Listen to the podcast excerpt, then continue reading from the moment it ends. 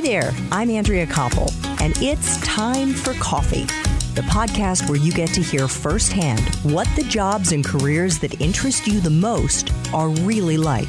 Hey there, Java Junkies. Welcome to another K Cup mini episode of Time for Coffee. By the way, K cups come in three sizes single, double, and triple shots, or roughly one minute, five minutes, or 10 minutes in length. So if you don't have time to throw back an entire caffeinated career conversation, these K-Cup mini episodes of T4C can give you a quick caffeinated fix, whether you're on the go or you only have a few minutes to binge. So grab your mug and take a chug, cause it's time for a caffeinated career double shot K-Cup with my guest, Patrick Curtis.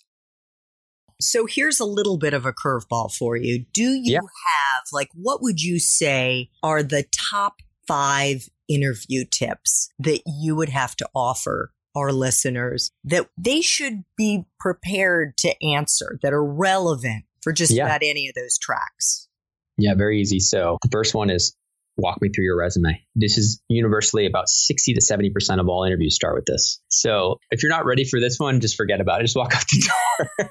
Okay. and so, but like it, it shouldn't be something where you're guessing on how long to spend on this. Like you should have a, a succinct one to three minute kind of summary of your resume where you're walking through each one. It doesn't have to be like you're not telling them your life story. You're kind of just going, I grew up in this area. I went to this school because of this. I majored in this. It really interested me in this because of this course. I ended up joining this club and da da da da da. And then you kind of just leave it.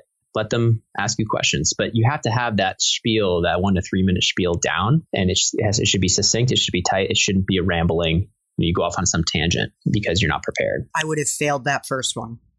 Me too.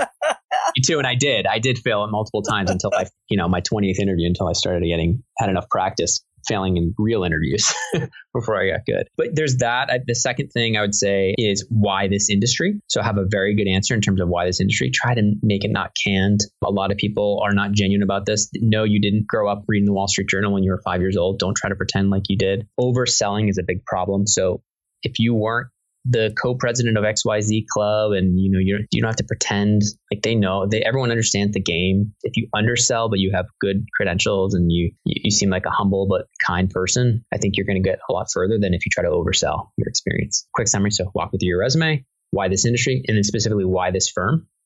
Mm-hmm. I've done research more ideally more than just Google. If you can speak to somebody at the firm before your interview huge points because you say you know I spoke with analyst XYZ you know John Smith at in the XYZ group and he he expressed how there's really an emphasis on the fact that you guys really value your your global footprint and da da da and you do a lot of cross border transactions because of that. I found that really you know, that really interesting because you know I've traveled a lot to blah blah blah. So just something as a college kid they're not going to expect you to be like having done you have no transaction experience on your resume or very limited because you're an intern. So it's more about are you knowledgeable? Do you speak well? And do you seem like you're a good person? Like, do you pass the airport test?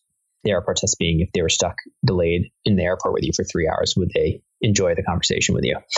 Gotcha.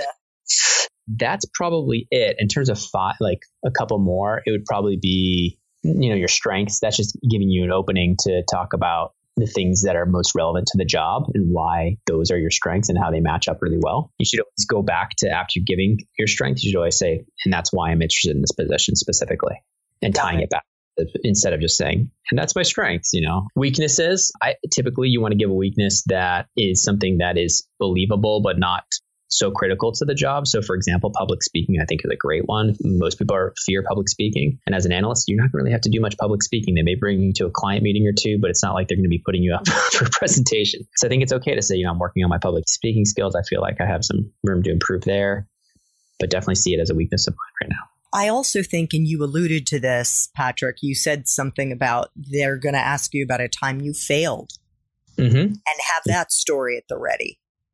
Yeah, for sure. You can talk about how you never didn't make the team, how you, you know, got a bad grade in your midterm and then you, how you, you did well in the final to get a B plus instead of a C. you know, I don't know, did extra work. Um, just something that you can highlight that you have some tenacity and you have some grit, I think is always good.